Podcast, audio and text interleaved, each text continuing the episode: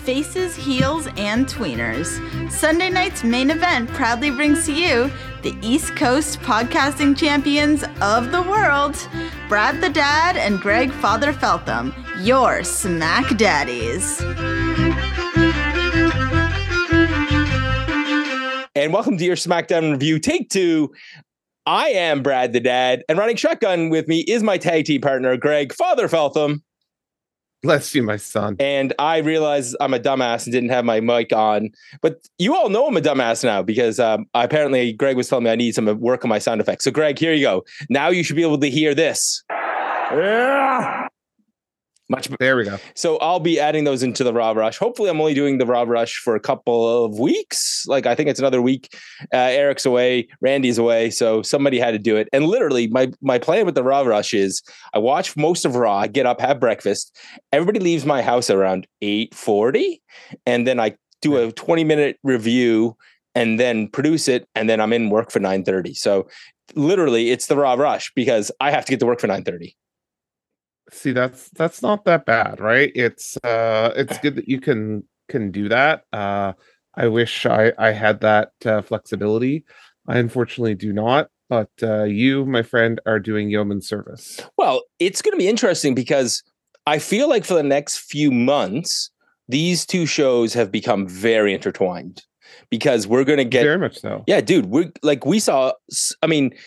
was bitching before we started by saying, I don't like this, Greg. I don't like the fact that we could end up having some of our favorites over on Raw, and we could get some of the people we've tried to avoid over on SmackDown. Yes, but we may also get and did also get some people that we really want to see over on SmackDown that will also lead to the name of this week's episode, because this week's episode in the last 8 days. We've obviously seen some changes in the world, right? It's been a weird and wacky time with hashtag we want Cody trending and I don't want The Rock and all that stuff. So, Brad, I have titled this week's episode, We Want Our Truth. Oh, and boy, oh boy, was I happy to see him tonight. Oh, yeah. So we are very lucky to be covering this road to WrestleMania, I feel, because I think this is going to be one of the most historic roads to WrestleMania. All roads lead to Philly. Yeah, they've done a really good job. And I think I saw a meme this week where you saw Triple H's face and it's like, when will people stop doubting this man? And I think we all need to bow down to the game because he did a great job tonight. He definitely did. I think this was a great episode this week. And I think this whole story has been great. They put the doubt in. So it wasn't just, Cody picked Rock or Cody picked Roman.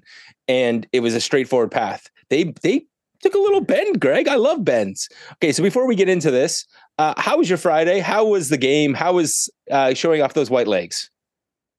Yes. So this was, to let the cat out of the bag. We are recording this on Saturday morning. So hoping that everyone out there is enjoying, a nice big bowl of Fruit Loops and a nice tall glass of apple juice or orange juice, sat in front of the TV with some cartoons on as you listen to us. Maybe that's not really happening for you, but that's what we were picturing in our minds anyway. So it's been a week, Brad. It's really been a week. So last Friday night when we recorded, you could tell I wasn't 100%. And we were preparing for Snowmageddon. I don't know if that's what we were calling this, but we were in preparation of what we were expecting to be a pretty major storm, and major storm it was. Last Saturday, I didn't leave my house, and that's a very unusual thing because Saturdays typically I have hockey somewhere in the city. All hockey shut down last weekend,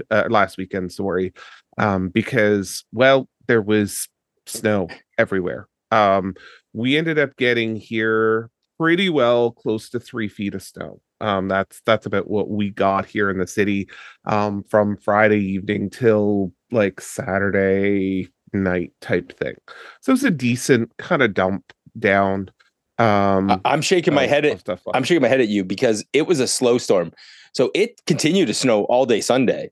And I can only tell you that because I had to go to work on Sunday. So we did our masses and stuff this weekend, and I went out and shoveled before, like, as people were arriving, I was clearing the steps. I went in and then I was like, got communion and went back out. At that point, I had to shovel again. Like, it's not like I got probably much more than a centimeter, but it was just that annoying snow that went like what, a centimeter an hour, Greg, like for like 3 days. Yeah. It just kept coming. So Saturday I wasn't feeling the best. We just kind of, stuck in, and come Sunday, I was just too miserable that I ended up talking to my doc, and we kind of figured out that I ended up with a sinus infection. Oh. So the doc prescribed some antibiotics, the doc prescribed some nasal spray, and now this is like 11 a.m. Sunday morning. Luckily, someone had come in and kind of helped me at the end of my driveway before my plow company came to plow me out. So I was able to drive out. I drove to Costco. I picked up my prescription. I got home. It took me about an hour. The plan on Sunday was for both of us, Brad, to be on the main show with Boris on TSN and iHeartRadio. I got home from Costco and I literally almost collapsed when I came in. Like, I was that gone. I couldn't do anything. So I immediately went to bed. I slept 4.5 hours on Sunday afternoon. So I was out totally. I woke up at supper time, and yeah, so that was kind of my Sunday. So I was kind of been battling stuff through the week, trying to recover from this sinus infection. And then I was at the office on Wednesday, and my wife kind of texts me and says, hey, there's something going on with the dog. And as you're aware, I didn't really have much of a choice in the matter, but we got a dog. It was literally 2 weeks ago yesterday. We got her and brought her home. And she ended up, after a couple of days back and forth with the SPCA and providing them a couple of samples and thinking it was something pretty big, it actually turned out to be a UTI. So she was in yesterday for a procedure to check in on some things, but we thought she may have needed some major surgery for a while. But yeah, long story short, she's now on antibiotics for the next couple of weeks to try to clear that stuff up. So yeah, it's just been that. And then of course now my wife got the sinus infection that I had. So she's kind of battling that. So it's just been one thing after another this past week. And I was very grateful to put that all aside for a little bit of time here with you this morning, Bradley the Dadley, as we get to talk about some wrestling. So 75% of your house is on antibiotics now. Yeah, pretty well. Pretty well. So, yeah. I mean, I won't bitch too much. It was just a little bit of snow. And the only problem I was mad with was it turns out that we have a new plow company that's in the city. Basically, imagine a construction company decides, well, we're going to buy a plow so we can keep our job sites clear. Oh, we can probably do a little bit more work. And these guys, they're just rookies, which is hilarious because I used to shovel snow for my father throughout high school and university. So yeah, anyways, I did a bunch of steps at work. I did 3 driveways at home because we have one elderly neighbor and one neighbor who passed, and we're taking care of the house because the kids are away. So, just a little bit of work. So I wore out the boy. Now, last night we went out for all you can eat sushi for my wife's birthday. Great, fun time. My son's an arsehole. I just want to put that out here for those of you who don't know this. So we get to the thing and we're kind of poking, and he gets into my mother-in-law's apartment. And then we're going to buzz my mother-in-law again. But we can see the boy. So we're like knocking on the door. And he's like, ha, ha, ha, ha, ha, ha, double bird, goes into the elevator. So he won't let us in. So we say, screw him. So we leave him there with my mother-in-law, and go get run an errand, go back to the store. My wife wanted to give a larger tip. She realized she hit the wrong button. So we went back and tipped our waiter from supper. And then we told James on our way back, oh, I have a flat tire. So you may have to like sleep on if your grandmother won't drive you home, you're going to sleep on the couch. And Maddie yells in the background, can I get the hot spot if we're going to be here for a while? Oh, that's funny. So we made him think about it. Anyways, he was 100% convinced that we had a flat tire. We had no such thing. We were halfway back to picking him up. And then the icing on the cake, literally, is that my mother-in-law makes my wife a birthday cake, her favorite. She loves a carrot cake, and it's homemade icing. Except that the thickening agent that my mother-in-law uses, because we're all gluten-free, she uses almond flour. Right. I'm deathly allergic to almonds. Not scent. Really? Ingestion. Yeah. Especially the extracts and things like that will definitely make me regret my life and swell my throat up. I've asked about an EpiPen. My doctor's not that concerned. He's like, just don't eat anything. You'll be fine. So, and usually if I have anything, I can get to an Emerge or something. Anyways, I haven't had them in years. So my wife texts me last night and goes, oh, there's almond flour in the icing. You probably shouldn't eat it.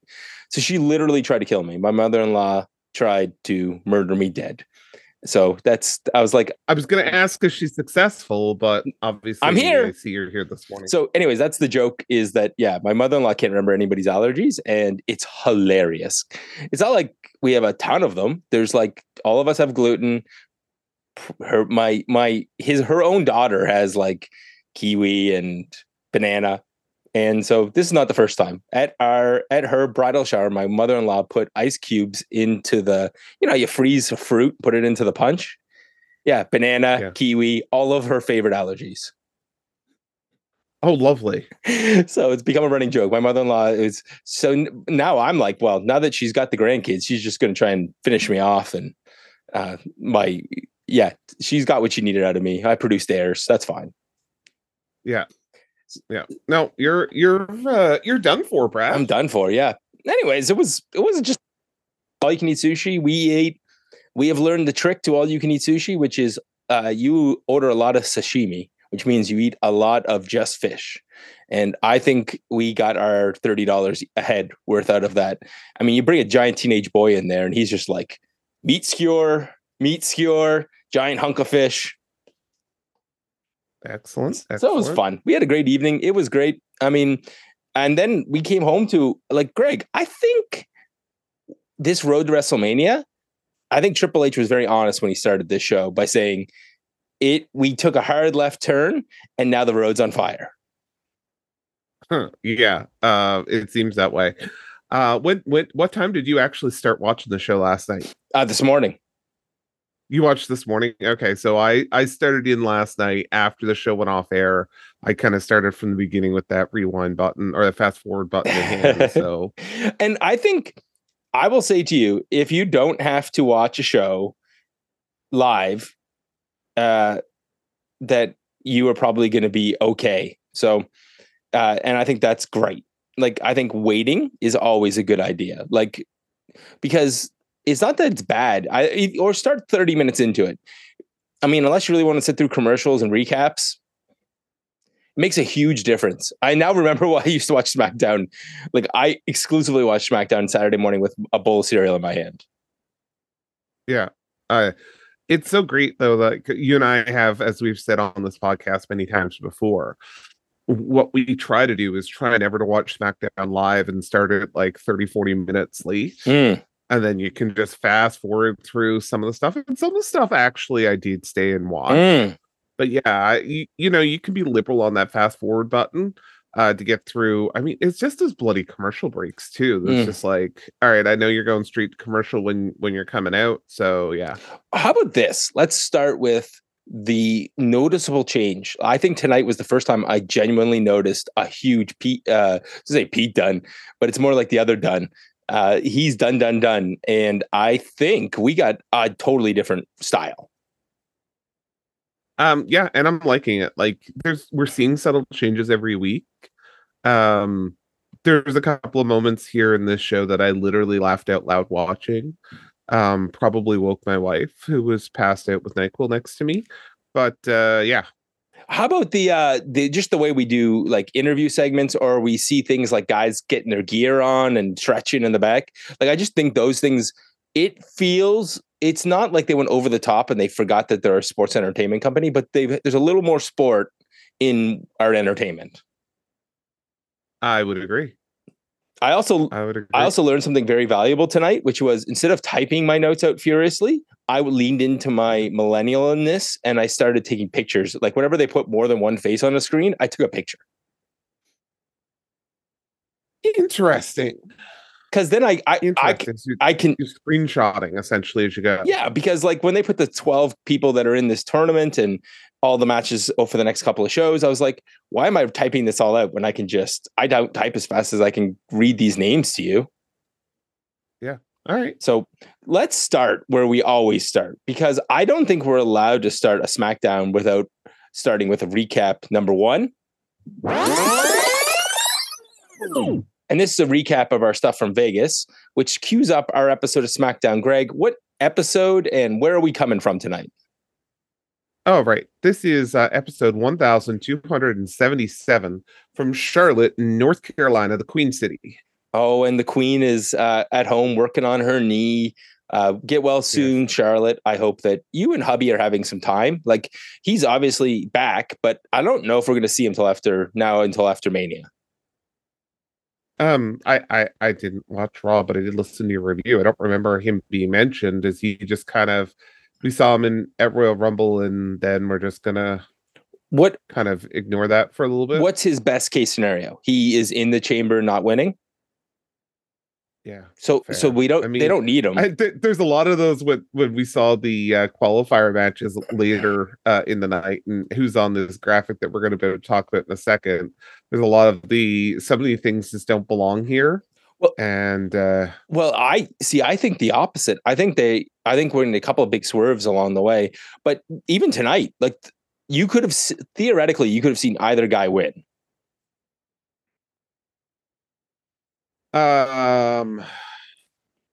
Which one? The first match or the second? Both. I think you had four guys who are main eventers who are. I mean, other than Sammy, everybody who wrestled to try to get in the chamber tonight is a former world champion. Yeah, I would agree. Former world champions, sure. But I did not have any... You didn't have any hope that the guys who lost were actually going to be... Those were the losers going into this for you. Yeah. When you saw that screen, you're like, okay, you're eating a loss. Okay, you're eating a loss. Like, that's what I felt when I saw this graphic come up. I was just like, yeah... I think we know where this is going. Well, yeah, and the swerve. I mean, Monday you're going to have some people will say an upset, and yeah. So Triple H comes out. All right, we'll see. I'm bopping around with my headphones on this morning, watching this on my iPad, and it's bow down to the game, and I'm just it. I love Triple H's theme, and I'm glad he got a great reaction. Okay. He didn't do the water bottle spit as he went into the ring. Did he do it when he came out? Because I think I'd fast forward too fast. I'm like, okay, but. Trips, you got to give us that. I know it's going to ruin your suit, like ruin your shirt, but goddamn, I just need that like water spit scene, right? But it's the wrong song. The other Motorheads, no. He used to do it and bow down to the game too. Yeah, but he generally did it with the other song, and this is his COO, and he's not Triple H anymore. He's Paul Triple H Levesque.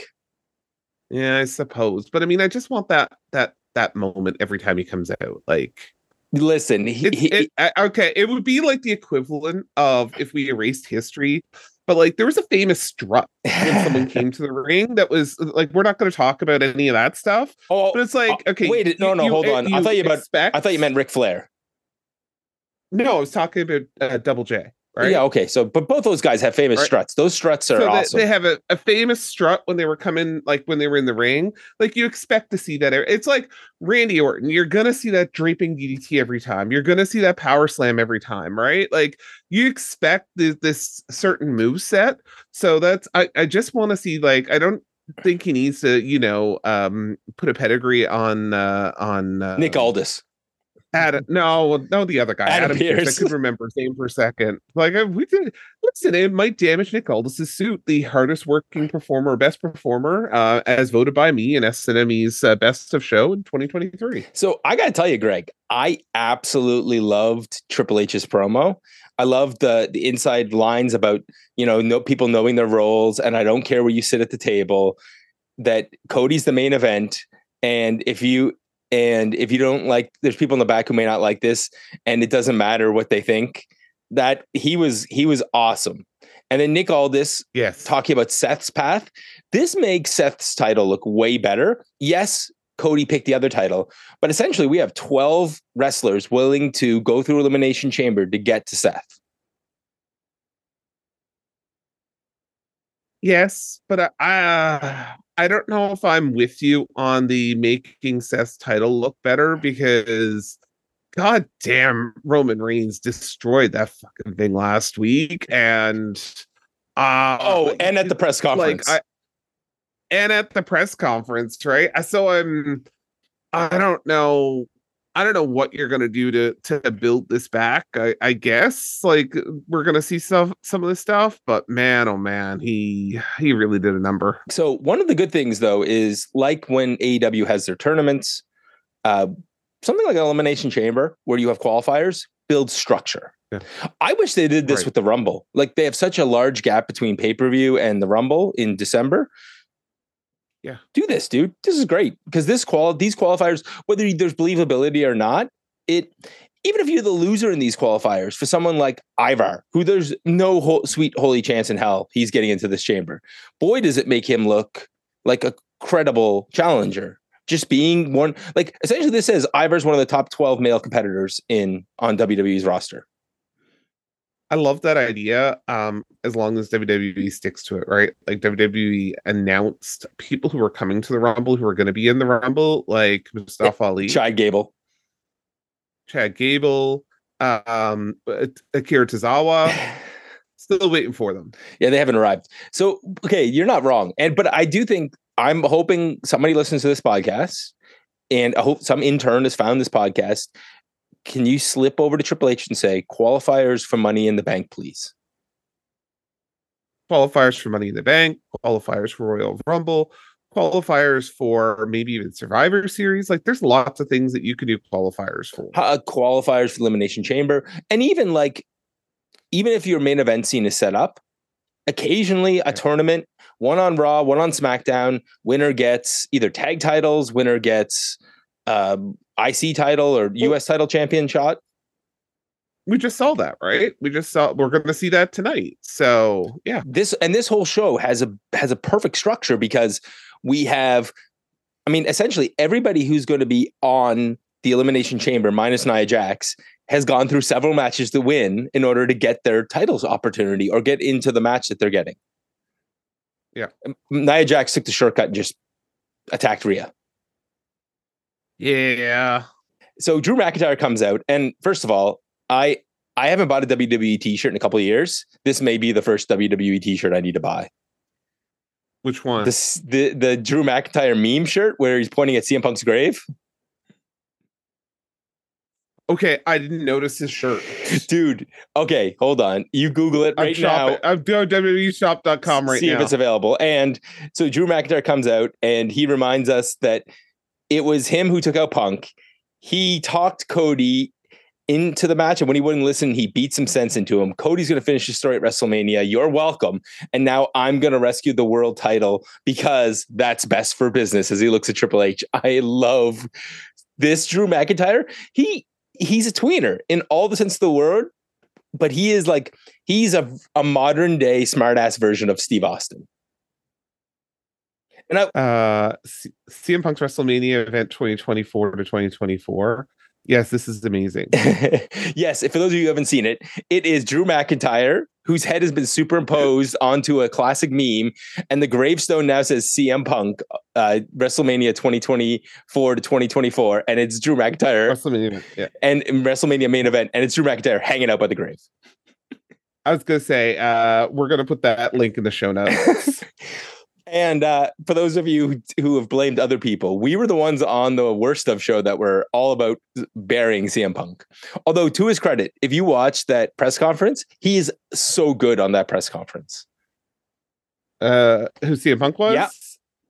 So I ignored when they were doing the panel stuff and just kind of watched the press conference-y part stuff. There was about 20 references to him saying, you can punch man. It doesn't matter that he's on the board of directors. You can punch him in the face if you want. Lines like that where he was clearly making jokes about himself and his AEW situation. I was like, you're the man. Oh, that's hysterical. Listen, I think that he should be brought around first. If he's not well, you know what would be a great thing for him to do? Especially where he's being this honest about his situation in AEW and some of the mistakes he's made, send him to the Performance Center. Let him be. If Booker T wasn't on NXT this week, and maybe he's not going to be on for a while, if Booker T's off for a while, then send him down there as to be the color guy. That would be amazeballs. And he literally can have a class at the Performance Center. CM Punk's What Not to Do in Wrestling class. Oh, that's funny. Yeah. Match number one, AJ versus Drew McIntyre. And the story of this match is Drew is way bigger than AJ, so AJ is going to try and chop him down. And of course, the best part of this whole thing is that we get LA Knight on commentary.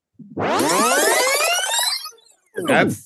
the wrong sound. That's not the right button. Oh, dang it. All right. So we get LA Knight on commentary. Yeah. There. I'm leaving the extra one in, though. I was so excited when LA Knight came out and he was on commentary. You have no idea.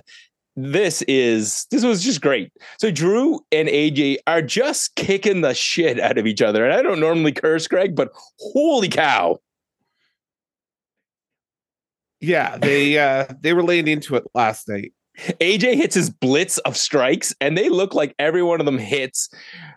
And they're just beating each other down. Drew dodges a phenomenal forearm and knocks AJ to the outside. We get a commercial break in here. So back from commercial, and Drew is just chopping at AJ outside. And yeah, when AJ hits that blitz again, it's, oh man, AJ gets almost, so AJ, this match concludes with AJ getting almost thrown into LA Knight. And LA Knight is so funny. Besides his hilariousness on commentary, which I can't recap all the lines, he just tips the water over on the table and it drips on the AJ. And this has AJ freaking out. This leads to them getting into each other's face. Drew attacks from behind. We get back into the ring. AJ catches Drew and has him in a, he has him all rolled up in a small, like a small package roll up. He's got him, but the referee's distracted by LA Knight. And Drew gets up and hits the Claymore and wins, even though his knee's shot. Greg, this was just perfect. This was everything I wanted. There is a chance, though. I think LA Knight is should get in this chamber, but maybe we get Ivar in the chamber because AJ screws LA Knight. Sure. If Ivar makes it to the chamber, Ivar's taking the pin in the chamber. So, but I could see that. I could see LA Knight then having AJ Styles for WrestleMania. Yes, that is a possibility. We could also get, or we could get something like he needs a dance partner, and it's starting to look like if Kevin Owens gets into the chamber and Logan Paul gets into the chamber, that might lead to that match. And Randy Orton's in the chamber, and so is Drew McIntyre. I could even see a scenario where both of them end up, something happens and they both end up as declared winners in the chamber, or there's some weird double pin and you put Seth in a three-way match just to make sure his knee's going to be okay. Yeah. I mean, there's lots of options. So there's some, but Ivar, if Ivar gets into the chamber, we could have Ivar and, oh my gosh, big Bronson Reed in the chamber together. Yeah, one of these things just doesn't belong here. It's Ivar. You think it's Ivar or Bronson Reed don't belong there? But don't belong there. Okay, but if you're in the chamber, let's be honest. There's always a couple of guys in the chamber who are not winning. Yeah, that's fair. They're just there because they're big dudes who can go, and they're catchers for the guys who are going to jump and do dumb things. Okay, so yeah, in the middle of the night, our time. Stupid early morning. Yeah, well, just get up. Listen, that's gonna be a night where we are going to do the shortest SmackDown review in the history of time. Go to bed and get up and watch. Get up and have that show in our jams. Yeah, I guess that's gonna be a tape. I'm assuming SmackDown's gonna be taped. Maybe it's being taped in Australia, so we're gonna watch a taped show. They're taping SmackDown the night before in Australia? Well, the day before in Australia. Like, they're taping it like Friday night in Australia, which is going to be like middle of the night for us. Friday morning for us. So the results will be out. We maybe we'll do one of our classic. We know what the results are, and we'll decide whether we're going to record the shows. Oh, I'm liking that idea. And then we'll go to bed early and get up and you know, we're maybe we should throw our hat in the ring and say, hey, we'll be up. We could be your Saturday morning buddies, depending on Greg's hockey schedule. That's what I'm looking at right now. Actually, you go look at your how am I getting the? You go look at your hockey schedule, and I'll continue the show. Yeah. So, all right. Sami Zayn sounds good. So, Sami Zayn and Randy Orton is our main event tonight. Sami cuts an emotional promo talking about how he was in the middle of the biggest run of his career last year, and now he has to go. He has the worst path to the Elimination Chamber, going through a 13-time champion, maybe the greatest of all time. And I agree with him. I was like, dude, like, why didn't you get Ivar? I don't know. I feel like we're picking on Ivar. How come you didn't get Bronson Reed? Heck, the Miz. Oh. Miz would have been a good draw for him. Miz would have been a great draw for him. So Pretty Deadly's on the docks, and this is an NXT promo if I've ever seen one. They're talking about how it's WrestleMania season. They can see Lizzie in the clouds, and they look up and see a cloud superimposed Queen Elizabeth. I love it. And that literally made me laugh out loud. I was like, you got to be kidding me. Like, this is amazing and terrible all at the same time. Why are you upset? Well, look at my hand. And he's just got like scotch tape wrapped all around it. And they're going to make a road to WrestleMania. I really hope for WrestleMania, being that the tag division is this good, that we just get a giant tournament leading to a tag team tournament for WrestleMania. And I could see a thing where we do like a ladder match maybe at WrestleMania for the tag titles. Maybe something. I hope that we get like four or five teams in with our champs, because I think Balor and Priest are amazing and they deserve a spot in WrestleMania because they've held the title so long. But also I want to see some of these other teams that are, the best. Okay. I'm going to say this. AEW may have some of the best tag teams, but right now the WWE tag division is somehow better than the AEW one because it's actually has progress. Fair. It's terrible to say, but like the best, I would say maybe the best, one of the best matches on TV this week maybe that tag match coming up in a little bit. Yeah. Yeah, quite possibly. So you know what? It's been too long, Greg. I have to play my favorite sound effect. Recap number 2. This time on purpose. Hey, did you know that Bayley and Damage Control broke up last week? I did, in fact. And from our crack research team, there is no SmackDown in Australia. It's a double taping next Friday night. Oh, well, then we can talk. We definitely will have a abbreviated SmackDown in advance of the Elimination Chamber pay-per-view. Yeah, because what's the point? Like, that means it's in the can for a week. Good for the guys, though, and gals. They get a little break before they have to go on an overseas trip. Yeah, love it. So, yeah, Michin versus Bianca Belair. Story of this match is that Michin tries to use her speed. They do a good job of highlighting the fact that Michin got some cool offense, but this ends with a KOD, and the person we thought was going to win wins.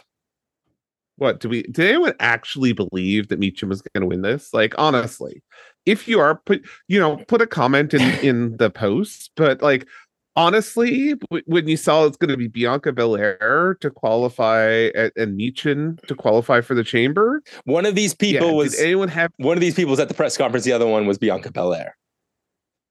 Yeah, more like that. Sorry, got that wrong. One of these people was at the press conference. The other one is Michin. Yeah, I knew what you meant, and I just kind of, I went with it, but God, this wasn't... Oh, my heart breaks for Michin, because she is so good. It's just, she needs to turn heel. That whole faction should just turn heel. Do you know what? I can see Michin looking to replace or be that base person, that natty type, to help out as the yardstick, if you will. Yeah, the gatekeeper. But the only thing, as I hope, is that if she stays in this company long enough, she is too good not to have, at the very least, the tag titles. Like, she needs to run with something just to say, so that when the day comes when, they like put one woman a year in, like, you're looking around at some of the women they have now. I hope nobody forgets Michin's great. She is a solid wrestler. Recap number 3. Hey, Greg, press conferences. Yes, we have them. Yeah, and they were great. And they did a good job. So that was it's funny, out of all the things that this week in WWE, that was probably the most must-see thing you had to see. The press conference? Mm-hmm. Yeah. So Bron Breakker's in the back, and he's dressed up all nice. He's a top prospect, and he's trying to get Triple H's advice. Paul Heyman cuts him off, and basically Paul Heyman gets, you know, Triple H gets his back up, and he doesn't want to deal with Paul Heyman, and he's fine. I'll be back next week, and I'll be back with the tribal chief, Roman Reigns. And then he leaves, comes back, oh, and The Rock, and then leaves again. Yeah. Yep. So that's what we're getting next week. Rock's showing up way more than I thought he was before WrestleMania. I'm curious as to what we're actually going to see with The Rock at WrestleMania at this point. It's not a straight path. And Triple H said it in his promo. We took a hard left and the road's on fire. So someone said, I don't know if it was on our board or if I read it on Twitter or whatever. So I apologize that I'm not crediting this properly. But someone said, man, if Triple H could still go, what it would be like to see Cody Rhodes and Triple H versus The Rock and Roman Reigns Night 1 at WrestleMania. Night 1. And then like, Night 2 amazing. Night 2 have the other one. I wish they had somebody that could be some veteran, and maybe that's where we're going with this, because there is a guy, I wonder what his contract status is. When is Dustin free? Oh, that's a great question, dude. If Tony Khan is the guy he says he is, and he's the fan of wrestling, and this is Dustin's last year, and that's even remotely possible as a main event for Night 1, or even a marquee match on Night 1, that would be incredible, because that's Dustin's last match. Could you imagine? That's Dustin's last wrestling match. He gets to have a Mania match, and then drop his boots in the ring. And you know what the best part about that is? Roman could pin Dustin on in the last match, or Rock could pin Dustin. Cody then has this doubt going into the main event. Oh yeah, book it. Tony Khan, free Dustin Rhodes. I'm seeing if I can get September 2024 is when his contract is supposed to be up. Screw it. Let him go. Come on. And then we can put Dustin in Dustin go down to the Performance Center and become Dusty 2.0.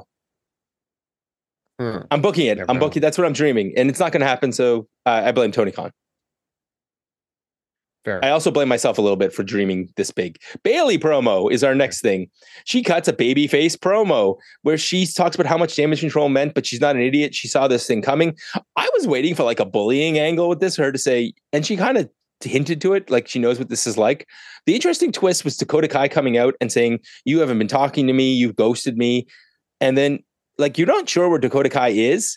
Then the Japanese end of Damage Control comes out, all the champs with their belts, they're going to get Bailey, and Dakota Kai saves her. And I love this. Right. They just need one more. Save Tegan Nox from Natty Neidhart and bring her over, because Tegan and Dakota were a great tag team in NXT. They're real life friends, and we could get a 6-person match we could get Tegan and Dakota Kai wrestling in Australia with Bailey against the 3 members of Damage Control. Simple. Like it's not even a big match. It's a big match for them. Yeah. So Greg, what do you think? How did you enjoy Bailey's first heel babyface promo in like years? What I loved is seeing in the background a sign that says, I can't remember if it said hug me or I want a hug or something. And I was just like, oh man, it's great. I want the inflatable guys back. So do I. I'm all down with WWE by the music. I would love if she came back out to her happy music. I would love it. Would love it. And don't do it until WrestleMania. That's the surprise. She comes out in a retro look for WrestleMania. Oh, that would be amazing. Yep. That's just, don't tell us it's coming, and just let her slowly become more likable as the weeks come on. Oh, we get another promo, and we hear from Randy Orton, who says he's learned that he knows how to strike. And well, I'll wait for Roman Reigns. He's got his own things to deal with. tonight, I'm going to go after Sami. And if things go the way I want, I'll be in the Elimination Chamber. And the three most destructive words in the Elimination Chamber will be RKO. Dun, dun. Dun, dun, dun. Man, Randy Orton. Why is he going into an Elimination Chamber with his bad back? I don't know. I don't know why he needs this. It's star power for that match. That's for sure. Like, look around who's available. He's probably the biggest star not involved in the main event picture at WrestleMania. Yeah, fair. That's fair. So the Pride is now in the back, and they're cutting a promo, and it's the Street Profits acting as hype men as well as B-Fab. So Bobby Lashley is here with his two kids, and he's his new adopted daughter, B-Fab, who is like... Yeah, this to me makes no friggin' sense, right? Like, especially when you have, I don't know, one of these guys' wives who's being heavily promoted, which, by the way, little spoiler for those in Canada. I haven't watched it yet, but I did see it because it's on Disney Plus, the Love and WWE. So while you don't have stars, whatever it is on in the States, you can get it at Disney Plus. Yeah, it's gonna be the story in the next couple of years. Like, we used to be screwed with digital entertainment and you need stuff, but yeah, it's on Disney Plus here in Canada. We're gonna get all of our WWE programming through Netflix next year. We are finally getting decent stuff here in Canada and not hidden behind one of the major media companies. Yeah. There's definitely a rant about Bell and their shitty treatment of employees this week that could be done, but I'll leave that to somebody else. Yeah. So yep. the pride's there. Bobby Lashley's losing this match, right? Yeah, 100%. Bobby Lashley is 100% losing this match to Bronson Reed. Yeah. Now, what are you, crazy? Bronson Reed is a local that needs to be on this show. Yeah, 100%. And the only question is... Get out of here. Get out of here. Final Testament, Greg. Is the Final Testament costing Bobby the match? Let's let you predict this before Raw. Okay, I hadn't considered that part. Yeah, no, Bobby Lashley is going to make it in the chamber. Bobby Lashley is going to Australia. No way, dude. I thought you were kidding. No, definitely. Bronson Reed isn't. He's from New Zealand. He's getting in this match. You think so? I think the Final Testament screws Bobby. And that sets up our WrestleMania match where it's like the four of them. And that's why B-Fab is in this group, is that 4-4. And the only thing I will say is, yes, I think Bianca will be better in this group, but Bianca's big enough star. She gets focused. This is a way to get B-Fab. If you're keeping her on the roster, she needs to be on TV. Okay. I mean, yeah. All right. You're making a very logical argument. And I can see that. Does he belong in that chamber? No. Well, that is Ivar, but Ivar is going to end up in this chamber because AJ is going to get revenge. And so then we got these two big guys who have had some great matches on Raw, who are both big dudes, and they're both also slightly insane. So Ivar does that stupid moonsault, and Bronson likes to jump off of high things. They're going to fly around that chamber. They're going to fly like Ricochet around that chamber. Yeah, you're right. And yeah, he's not New Zealand. He's actually from Adelaide, Australia. So yeah. He's in. All right. He's going to make it in the stupid chamber. Does he belong there? Probably not, but sure. Why not? All right. Fair. Best match of the night. When I saw it, like, I wasn't thinking that, but when I saw that picture last night, I'm like, you've got no hope in hell, dude. But okay, I can see where you're coming from. Also, Bobby Lashley's damn near 50. What the hell does he want to be in that chamber for? Yeah. To do Bobby Lashley things? But if he's in that chamber and he's not winning, why go in there and take bumps on steel? Yeah, I guess. So, I mean, if we're putting freaking Randy Orton in. Yeah, but the difference is Randy Orton. I think Randy Orton thinks he's on borrowed time and he wants to do all the things he doesn't. Like, he's not been in very many chambers. I think he just wants the experience. Fair. Where Bobby Lashley, I think he can wrestle another 20 years. Maybe not that long, but sure. No, but in all seriousness, I'd say 5 or 6 more years. And Bobby looks. When you tell people Bobby's damn near 50, you're like, wait, what? It's not possible. He looks great. And in roles like this, where he's like the mouthpiece for a faction or the heavy for a faction, and he can just be the hype man for the Street Profits. Yeah. Like, how often do you think Bobby's wrestling these days? Once a month? Yeah, well, he's on the Roman Reigns schedule. Which, yes, except that he shows up more often and actually is there mentoring his guys. Yeah. Okay, let's go back. Let's go to our favorite match of the night. I think I can speak for both of us by saying Tyler Bate and Pete Dunne, not British Strong Style, versus DIY, Johnny Gargano and Tommaso Ciampa. These guys, holy cow. First, I got to start with, I obviously do not watch a lot of Raw. Yeah. But the last time I saw Tommaso Ciampa, he was much more, how do I say this nicely? Long in the tooth, I think is what we used to call it. He's gray. He was gray. And I'm like, he's gone Vince. Like, sorry, I dropped the V word here. Okay, so when Tommaso goes heel, he stops dyeing his beard and lets it grow wild. And when he turns into face, he tightens it up and then is just fomenting that sucker to death. I got it. All right. I like it. But it was just like, I had forgotten. I was like, wait, oh, damn. Right. So early on, DIY takes the advantage. We get Ciampa dodging the moonsault to Pete Dunne, putting him on the table. Gargano hits a beautiful dive. And then Ciampa knees Dunne in the head. And the two of them are there clapping in the crowd, sitting on the apron. DIY has isolated Tyler Bate. They're working him over. We just start getting crazy moves. The pump kick Poison Rana was insane. The timing on that was all the guys involved in that deserve credit. We get a bunch of different blind tags and dives to the outside. We get a Project Ciampa that powerbomb onto the knees just looked devastating. But eventually they have Tyler isolated. He fights back. There's a blind tag by Butch and he hits the bitter end. Like, all these guys are great. It is great that we're going to get British Strong Style, basically the best two wrestlers that came out of the NXT UK system.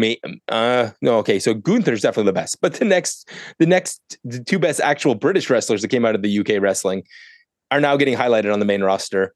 And I don't think they're winning the titles, because I think that I don't think that this is going to blow up yet, but yeah, I'm glad they're getting a main event spot. Yeah. Greg, was this the best? You haven't seen as much of these guys as I have. Like, were you impressed with the combination between DIY and British Strong Style? Like, the fluid nature of this match? I am sad with this match only because it was a one-off. Like, this is something that you could have done as a multi-match series or something like that, and that's what I'm sad for here, that maybe they could have done like a best 2 out of 3 for who got a Judgment Day or something, and given them a chance to really show some of the stuff off. This is to me, this is that classic, that indie style everybody talks about, but it was way safer than some of the stuff you see in quote unquote indie style. Like, there was none of these moves where I was like, one of these guys is going to get really hurt. The closest that happened was Ciampa catching his leg, or Gargano catching his tips of his toes when he's trying to do that diving DDT to the outside. And Greg, let's be honest. Yeah. When they showed the second angle, you saw very, very quickly, I don't know if it was Pete Dunne who took the move on the outside, or Tyler Bate. I think it was Pete. He moved quickly to get to Gargano to make sure he didn't crash. So, like, this is what I would call safer indie style, and I love it. Like, loved all these guys. Yeah, for sure. Dom's promo in the back. This might be the highlight of this whole thing, Greg. Dom, this is the best part of the show, this segment. Dom cuts a great promo, and he should automatically get his spot. And whoever he sees, he's going to punch him in the mouth. And it's Kevin Owens. And Kevin Owens says next week on SmackDown, he gets Dom, and Dom's going to get his shot. And when he punches him in the face and he hurts him, it's going to be dedicated to Rey Mysterio. And then what was already glorious went to the next level, because R-Truth comes in. That's right. And he confuses Kevin Owens with The Miz, which is amazing to begin with, and then basically calls out The Miz or Kevin Owens as The Miz for being on the wrong show, and you don't want Nick to catch you. And he goes, Nick Mysterio? No, Nick Aldis. You're on the Nick. He's going to kick you out of the show, my dog. Oh my God. I don't think any of this was scripted. I just think this was the two best improvers on the roster just riffing.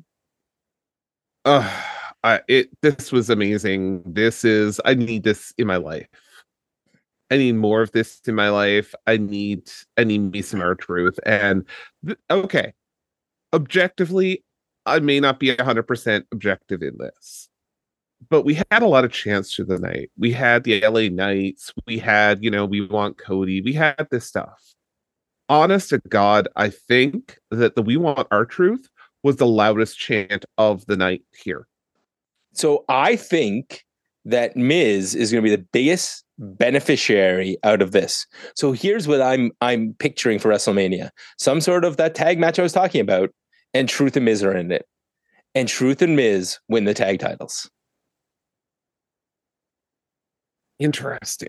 So you have 4 or 5 tag teams in there, maybe 6, and Truth and Miz win the tag titles, just because there's no way you can give Truth a singles title. He's just...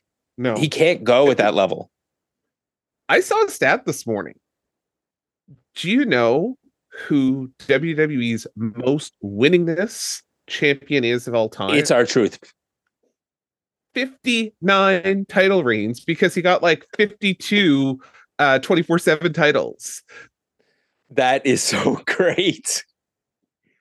Right? Not that I need to see more Ric Flair in my life, but that would be so funny to have him and Ric Flair. Ric Flair is rolling over in his grave, and he's not even dead. Yeah, they can count all the world titles they want. They can count all those phantom changes on AEW, but we all know the truth. The greatest champion of all time is R-Truth. 100%. Okay, so we find Logan Paul in the back, and essentially he's bitching because he flew all the way here to wrestle, and his match wasn't advertised. This is very clever. I got to give WWE credit. Normally, they just ignore the fact they book matches and then cancel them. But he's getting... Well, they said, who he was going to face, but they didn't... Did they actually say last week that he was going to have a match? He was going to have a mystery match against somebody of Nick Aldis' choosing. And instead, they covered for it by saying that he'll have a match next week against The Miz. Very clever that they acknowledge that they screwed up the booking. That's not WWE. Greg, why would they do that? No, it's not. Okay, so here's our matches that we have coming up. So I screenshotted these. So for Raw, we have... Did we ever go over who was in the tournament, by the way? No, we didn't. Okay, so Randy Orton, Bronson Reed, Kevin Owens, Logan Paul, AJ Styles, The Miz, but AJ's already out by this point. We have Bobby Lashley, Ivar, Drew McIntyre. We have Sami Zayn, Dominic Mysterio, and LA Knight. And by this point in the night, we've kind of figured out who's wrestling who, and we start getting announcements. So on Raw this week, we are going to have big Bronson Reed versus Bobby Lashley in one qualifier, and LA Knight versus Ivar. And you could either have the predictable route, which is the main eventers go in, or you could have outside interference take out both LA Knight and Bobby Lashley, and you have the two giant dudes who like to jump off of things in there. Like, I can see a case for all of this, and that's what makes this Raw interesting. Yeah. Yeah, okay. All right. So over on the other side, you have Logan Paul and The Miz. I think that's a pretty obvious that Logan Paul is going to go do something stupid in the chamber. Right. Yep. I would agree. And Kevin Owens and Dom Mysterio. And I can't see a reason that Dom's getting in this. No, I can't either. And I think it all comes down to if Logan Paul's in, so is Kevin Owens, because they have to interact. Yeah. Yeah, that's very fair. I was just thinking, like, what kind of scenario could I cook up with mommy coming out and helping Nick and Tom Mysterio, to get into the chamber. So yeah, can you imagine if we got all of the, like, what I would call upsets? Bronson, Ivar, Miz, and Dominic Mysterio all in the chamber against Big D and Big R. Bigger, the three most devastating words. And now on the other side, speaking of one of these things is not like the other, Shotzi is wrestling Tiffany Stratton. Oh yeah, I saw that one. That's next week. That's gonna be funny as all hell. And Naomi versus Selena Vega. Yeah. Also funny as all hell. Yeah, but the Tiffy one is gonna be easy to watch. Yeah, and I would also say, like, Zelina Vega, you could see some LWO stuff in that one, and have her be cost by the other ongoing feud of two factions.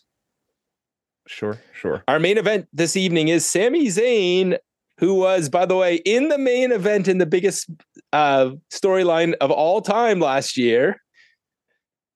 I hate you. Versus Randy Orton. So freaking much. Ark, the underdog from the underground, is trying to get past Orton. And I mean, he starts hot, but and he has the advantage going to the commercial by dropping Randy Orton onto the desk. We come back and Sammy's on the attack. He's working over the back of Orton. They're talking about how cerebral he is, and Orton hits a superplex. Why? Because he has to. He has not hit one of those since he came back. So yeah, we get some great counters here where Sammy gets some roll-ups avoiding the RKO, even after the draping DDT. But the end, I got to give Sammy credit. That was awesome. He does his thing where he dives over and he gets on the middle rope and he bounces back. And when soon as he hits on the ground, Orton catches him and RKOs him. Yeah, it was good. It was a great RKO finish. You knew what you were getting from this. Sammy is not one of the push guys going into Mania, unfortunately, and Orton is. So Orton and Big D and RKO stand in the middle of the ring, staring at each other, and they're both looking at the WrestleMania sign. It is pointing season, Greg. You have to point. You have to point all the time, and it is pointing season, Brad. And now our Raw and SmackDown have some structure because we have to get women ready for their chamber. We have to get men ready for their chamber. And I'd say we're going to probably build up a couple of 6-man tags to pad out the undercard there. Yeah. Seems that way. Or intergender matches or something. I would say that the LWO stuff cooled off tonight because they're not involved with this tournament at all. And I think we're waiting for Ray to come back to finish that part of it. And on the other faction warfare, we're getting the Final Testament and Bobby, and I hope they start calling them the Pride. Like, I just want the names to be established. And yeah, at this point, that got dropped pretty quick, eh? They haven't really said that name at all. I bet you there's a copyright issue. Maybe. I wonder if it's like the submission sorority porn thing, like from years ago. Oh, I didn't even think about that one, dude. That's, yeah. Whenever I think of like names that get dropped and you like copyright thing, that's the one I go to immediately. And because that was Ruby Riot's. Was that Ruby Soho's group, right? No, submission sorority was.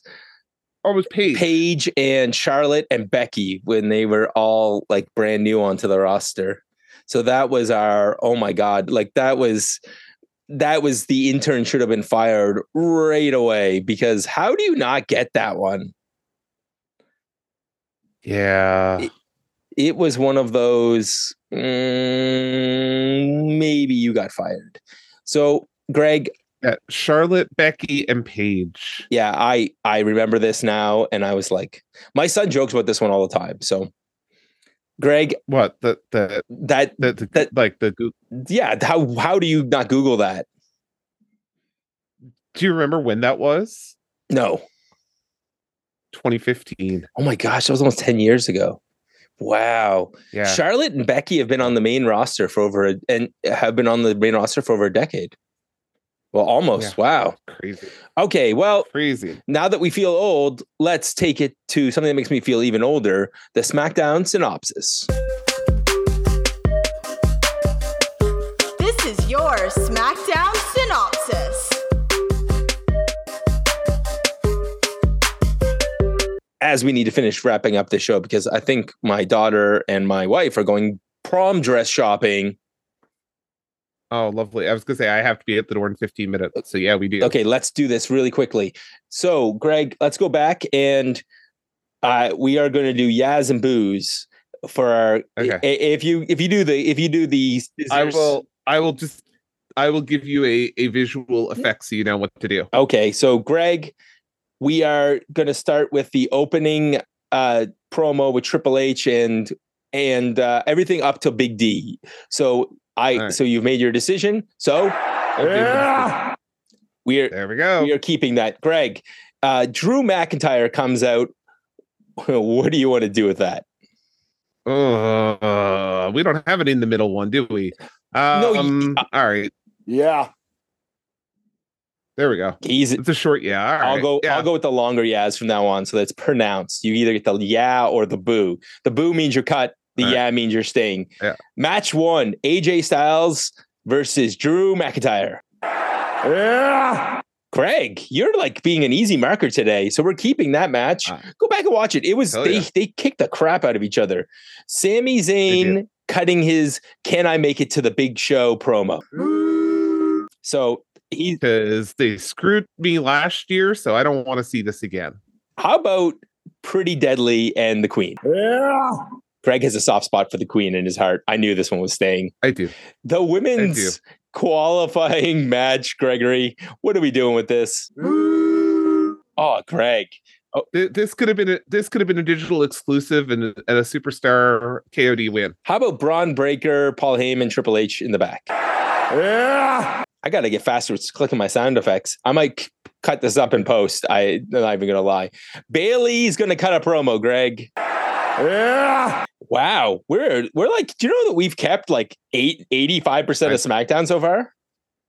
I know. Okay. Randy Orton's cutting a promo, Greg. What do you want to do? Oh, no. Randy Orton. Okay. And then I know what you're doing with this one already. I don't even have to say it.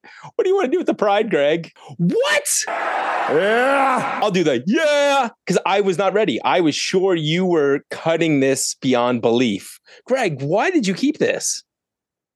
Just for your reaction. Oh, my gosh. Tyler Bate and Pete Dunne versus Johnny Gargano and Tommaso Ciampa. Yeah. Gotta keep that. That was so good. Maybe the best match of the week, at least the best matches I've seen this week. Swerve and honorable mention to Swerve and Hangman, the 30-minute draw. But like this is WWE style, so I grade on a curve. What do you want to do with Logan Paul in the back? Oh, Greg. But you missed something. What? Oh, duh.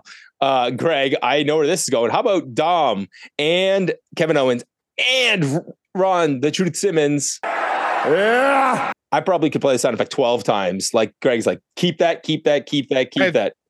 Okay, I'm going to do a wild card one. How about we get matches announced basically like old school AEW where we get 1, 2, 3, 4, 5, 6 matches announced for the next two shows. Assuming that they happen? Yeah. They're not Logan Paul'd? Yeah. Yeah. Well, I think it was brilliant. I think it's so weird that WWE is doing AEW and AEW is doing WWE. Yeah. Weird. Totally That's weird. Fair. Our main event is Sammy versus Randy Orton. I'm 90% sure what you're doing with this. Oh. It's because Sammy didn't win, right? Yeah. I just knew what was going to happen. If this show finished with R-Truth, I mean, that would have been the way to cap the show off. Well, yeah, and it's not fair to our boy Sammy. Like, that's it. So we have finished our SmackDown review today. And it's overall, we will say go back and watch SmackDown. Even though Greg doesn't like the end of that match, it's a good match. Sammy got the best out of Randy Orton. I would say this is one of Randy's best matches since coming back. Oh, it's fine. It's just one of those things like you knew that was what was going to happen here. So, I mean, would I have wasted my time watching it if I wasn't watching the show for this podcast? Probably not. No, you would have skipped through the match and watched some of the highlights. As you saw something happen, you go, "Ooh, that was cool. I'll go back and watch it." And then just see the end. It was very much like how I watched Royal Rumble, where I watched the two matches and then just skipped right to the finishes of the other two matches. Because you knew what was going to happen. So I give a big props to Triple H for doing something. We still don't know what's going to happen with The Rock. We just know we're going to get him next week on the show, which makes sense because Roman and Rock coming to the next week's show, Greg, mean we're getting them for 2 weeks in a row. Yeah. So double taping, special SmackDown review. Next week, we'll do one review. And I have a funny feeling we'll probably try and can the other review pretty much right after we finish the first review. And then we'll be talking about Perth, Australia here on the network because it's going to be amazing. I actually forgot to tell you something. What's that? We'll talk off air, but I will have to do a record next Saturday morning. But next Friday night, Brad, then this is all you. And I think you can probably talk James into this if you've got nothing on. Yeah. Next Friday night is Thunderbirds versus Buffalo Bandits in Marvel Comic Night with special Marvel jerseys and Marvel comic books they're giving out. Oh, well, James will be definitely be down for that. So, yeah. So, yeah, we're recording next Saturday morning. I'll tell you that right now. Guys, thank you for listening to this review. There are tons of great reviews, minus my Raw review. There are amazing reviews. Steve Swift does great stuff. I'm really hoping Randy and Eric will be back soon. Dax and Boris have the longest preamble to a short Dynamite review, but I learned so much about nerdy culture, and we have all kinds of stuff here. You have Mel and Andre doing their show. You have the happily married couple after a night of wrestling coming home and Sunday morning watching Collision. We get a little, and they keep us up to date on anything important to know about Rampage. Plus, we have the main show, live audio wrestling as well. Your Super Sunday will have two shows, and screw Super Bowl. Just listen to the podcast. I'm only kidding. For those of you who are Puppy Bowl tomorrow, buddy. Gotta watch that Puppy Bowl. The Puppy Bowl tomorrow. Yes, that's the most important big game. And yeah, we'll be on the road to WrestleMania. But first, a little pit stop in Australia. For Greg, I'm Brad. We the ones.